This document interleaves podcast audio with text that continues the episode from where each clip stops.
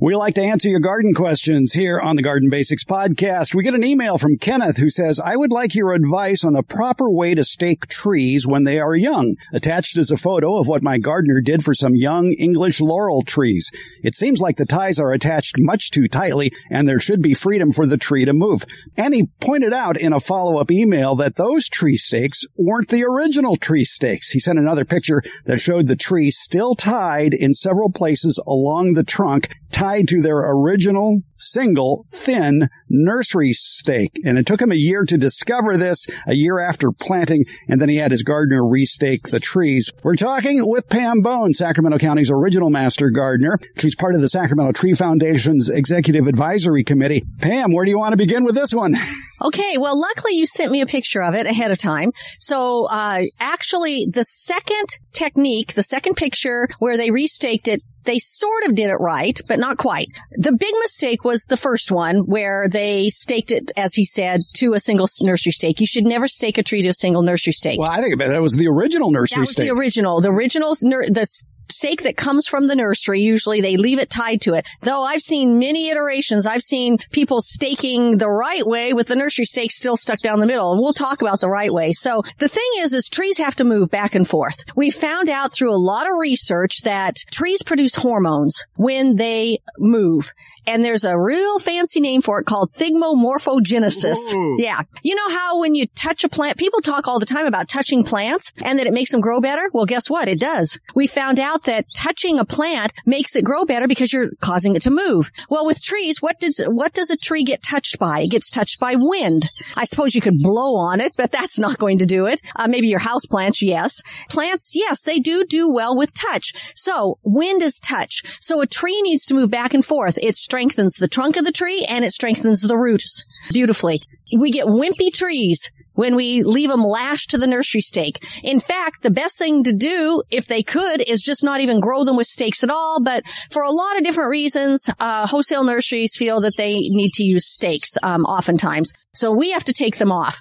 Oftentimes, though, you've got a very spindly little trunk that hasn't grown. It grows tall at the expense of putting out good trunk girth and, you know, width of the trunk and putting out a nice root system. So we want to mimic Mother Nature, because you take the nursery stake off and people say to me, well, Pam, the tree falls over. And, you know, we're not into planting horizontal trees. So we move the stake back to the upright position, and we're going to mimic, um, as I was just saying, Mother Nature. We're going to put two stakes on either side of the tree, depending on how big you dug your hole. Two and a half to three times the diameter of the root ball is usually the minimum that you want, and that, and you're going to space those stakes out probably around about eighteen inches or so. You want to make it so that you have two short stakes, but how short? And where do you place those tree ties? And the thing is, is that every tree is going to tell you itself. You're going to pick that tree up after you've taken that nursery stake off, and you're going to grab the trunk of it, and you're going to work your hand up the tree trunk until the point at which the tree will just remain upright. That means that if you were to sit there and pull the tree back from that point, or you were to attach a tie to that point, and the wind was to move the tree, the tree would come back to the upright position. I've seen many cases where people have used the two-stake method, but they've placed the ties in the wrong place. They've placed them too high so that the tree can't move at all. They've placed them too low and left the stakes really high. So the tree, yeah, it moves back and forth, which is what you want, and it beats itself to death on the stakes. I've seen them snapped off where the tree ties were. Were when they were staked um, that way. So you then put the ties at the top of the stake at the lowest point at which the tree will remain upright. And you know what that means a lot of times? Those really tall uh, stakes, you may have to cut them. You may have to uh, make it a, a size that fits your particular tree. So that is the technique, letting the tree move back and forth, keeping the tree ties going from the tree around the tree trunk back to the tree, another one on the other side doing the same thing, so that you don't have a little fulcrum point right in the middle where it's it's going to rub, and using wide ties that you can hopefully not rub and not pulling them too tight. The fellow that wrote the letter was worried. The second technique, what they did, they put the two stakes in. They left them really tall. Who wants to put in a big old lodgepole pine stake and then cut off two dollars worth of it that you just paid for? Nobody wants to do that. That's the problem. But then they put the tree tie down low, and the tree just was, you know, flopping and whopping around um and that. And then sometimes they tie it all the way up. And many times, Fred, I see people put the two-stake method with the single stake still lashed in the middle. Worst thing you could do. Let's talk about tying that tree to what is commonly called tree tape, which is usually a green-colored tape, and it's about a three-quarters of an inch or an inch wide. And uh, as the pictures demonstrate, the ties in both instances were way too tight around those trees. That's the problem, too. First of all, put your stakes out further so that your ties then, you've got a longer tie. You're not just trying to lash it real tight close to the trunk. Um, what'll happen is if you put the um, ties on, you want to secure them so they don't flop and fall down or anything like that. But then on the other hand, if you put them too tight, it's going to cut into the trunk of the tree. Now, I don't know if you've ever tried to suck out of a straw that has collapsed, but what you do when you have a tight tie, it first crushes that bark, and then it starts crushing the inner wood and the inner vascular tissue. I think I've mentioned that before in some of my segments with you, that transports water and nutrients. And pretty soon it's like the tree is trying to suck through a straw and to take its water up and its nutrients down, and it can't get through. And then if it crushes just a little bit more and the tie goes in and it's too tight, and you don't do anything about it, it'll then start severing or girdling the uh, phloem tissue, the cambium tissue that keeps the tree alive, and eventually the xylem tissue, the water-conducting tissue, and then you've got a dead tree. And you also have uh, tree tape or whatever you use to tie it uh, basically embedded in the tree. And then once it's embedded in the tree, there's nothing you can do about it, because most of the time people don't notice it if it's just embedded in the trunk a little. Yeah, you'll have a trunk wound. You could pull it out. Most of the time, it's embedded all the way in, and trees grow bigger every year through growth rings, and those growth rings then pretty soon just, um, the tie gets immersed inside there and uh, totally uh, swallowed, and you try to take it out, you're damaging all the tissue inside. You've probably cut it off anyhow. It's a dead tree. It's just waiting to die. It's going to be some hot summer day, maybe five years from now, ten years from now, I've seen it, until it completely circles it and girdles it, and then people say, oh, my tree just died overnight. No, it's been dying for a long time because you left the tree tie in. A lot of people make the mistake, too, of uh, putting up swing sets or tying things into the tree and tying them very tightly to the branches. And I, I've seen this in my neighborhood where if you look closely enough, you can see that band or whatever it is to hold that swing up has now ingratiated itself into that outer layer of the tree. Exactly. And then pretty soon it'll rub, rub, rub. That allows entry for decay organisms to get in, for bark beetles to get in. But more importantly, if you leave it even longer, pretty soon there goes the nutrient, uh, the sugar conducting tissue, and then there goes the cambium tissue that keeps the tree alive. This happens with any plant, but trees particularly, because we do so much damage to them with staking and with swings and other things like that. You have to understand the anatomy of a tree, but you do have to know what's going on inside of a tree, because what you do on the outside can affect the health of that tree and even its very life. In defense of wholesale tree growers and retail nurseries, there is A, a good reason why those original trees are strapped to a very thin stake tightly, and that's for shipping purposes in a tree. It holds it upright. They can ship more in the truck that way. But like you say, the first thing you do when you get it home is cut off that tie, take out that stake, and see if the tree will stand up by itself. Exactly. And the other thing that I've had a lot of nursery uh, uh, professionals tell me is that in the wholesale growing grounds, they can put the trees much closer together, too. And uh, it protects the trees and helps them to, well, first of all, grow very tall, skinny, but tall. And people prefer a very tall tree. The other thing is, is unstaked trees. And I went out to a local nursery, one of our best nurseries in the area, and they had both. They had the real state lashed to that single little tiny little sometimes bam- piece of bamboo stake. And then they had some that they'd gotten out of Oregon that uh, were beautiful trees, beautiful trunks, never been staked in their life.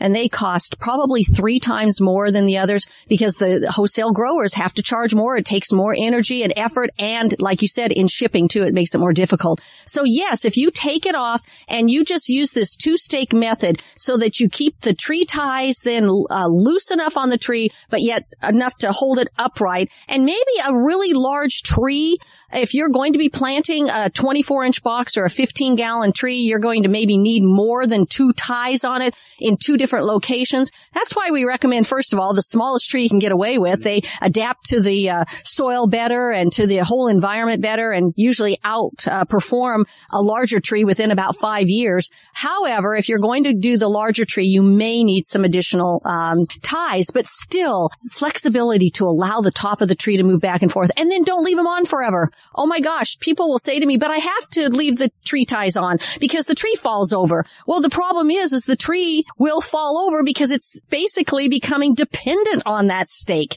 And uh, then I tell people, okay, did it get staked correctly in the first place? Did you take the nursery stake off? Maybe you did the two-stake method, but the nursery stake's still on. Take that off, restake it using the two-stake method with lowering the tree ties, allowing the top to move back and forth more, because it's pretty dramatic how much it increases the root growth, and root growth is the key to a healthy tree. Is that called developing reaction? Would you use a very fancy word, uh, not thermogenesis, but something like that? Oh, thighmomorphogenesis, which you don't even have to remember at all. By the way, one of your favorite uh, horticulture uh, professors, uh, Linda Chalker Scott, has a really good uh, leaflet or uh, pamphlet online that people can look up on uh, trees and their movement, and how trees with thighmomorphogenesis, and how trees like to be touched and, and moved, and what it does to strengthen the tree. And also, you might want to look that up. But is it the same as developing reaction wood? Reaction wood and compression wood, these are all things that a tree will react to um, movement of the tree. So, yes, you are getting that kind of wood reaction and strengthening it. But also, when a tree's young, it has to do a lot with hormones, with auxins and other um, hormones that are in the tree that are stimulated when the tree is moved. And so that those are what you're getting for the most part. The type of wood that you're getting is called reaction or compression wood. The reason you're getting it is because the movement releases these hormones. All right, let's go back to the ties for a second, because I was taught a long time ago that when you're making that tree tie, it's in a figure eight loop, loosely tied around the branch and then basically tied to the stake. And uh, last time I talked to you about this, you did just what you did just now. You shook your head and said, no, that's not the way to do it. Well, actually, to tell you the truth, all this research that was done on staking and what it does to trees and how it causes trees to um, have all of these bad characteristics if you lash a stake to a, uh, a tree to a single stake was done by Doctor Richard Harris and his colleagues at the University of California, Davis. It was research that was done in the sixties and seventies, and their literature shows exactly that. They originally used that figure eight with one tree tie going from one stake to the other, but then they found over the years, if especially because what people do, they forget to take them off, and then they, it has this rubbing Uh, point. So later in their literature and in their studies, they found out to use wide strapping type tape. They used a cloth tape that was really quite nice. Anything wide. You mentioned the plastic green stuff. Uh, tree tires and things like that are often used, are, are tires, I guess, rubber tires. They look like old garden hoses. Yeah, they look like old garden hoses, and it comes from uh, recycled tires, I guess. Um, those kinds of straps are nice and wide as well. Some of them are flat and wide. A lot of the commercial uh, landscape Landscapers use the big flat uh, tire material. But then again, those are tied loosely. And they're tied a little bit loosely, but if you tie them too loose, they'll all flop and the tree will flop. So you have to make sure that you've got the right amount of pressure on it without it flopping, but without it cutting into it. And what I suspect with the fellow that sent you the photos is that the tree ties may have been okay to start with, but that was a pretty large tree and it should have been standing on its own by now. And probably they were on left on too long. And as the tree expands and grows, the ties get tighter. And so what might have started off uh, well-intentioned, then unfortunately, because people don't realize you don't want to keep them on that long. You, basically, I say one year, get it through the winter growing season and whatever, And if it can't stand on its own, find out what you did wrong. Find out if maybe it's too top heavy because the tree was topped in the nursery and has all the growth coming out of the top and you need to thin it back. Uh, maybe you didn't stake it right to start with. Maybe the nursery stakes on it. Maybe you need to leave some of those little lateral limbs that go clear to the ground and people go, oh, I'm going to take those off, or they're not even on the tree to start with. Those are the nurse branches that protect the tree and photosynthesize for it and um, build up the nutrients and protect it from sunburn. And uh, we keep them short, but we encourage those for a short while. Things like that. So you've got to look at what was done, uh, but just don't leave them on. I have seen trees that were so big, they were three times the size of the stake, and you wondered who was supporting what. And here's a scenic bypass on much the same idea. If you buy fruit trees, it usually has a branch tag, maybe two branch tags attached to it that has the variety of the fruit tree and maybe another tag that uh, talks about the rootstock of that particular fruit tree. Well, hey, there's a ready-made label you can just leave on the tree. Well, how tight is it on that branch, and what's going to happen if it stays in that position? And remember, it's growing. A tree grows. The wood keeps growing by that uh, xylem tissue we call the wood, and it makes those growth rings. And yeah, pretty soon it's going to cut into it. And you know, roses, the same thing.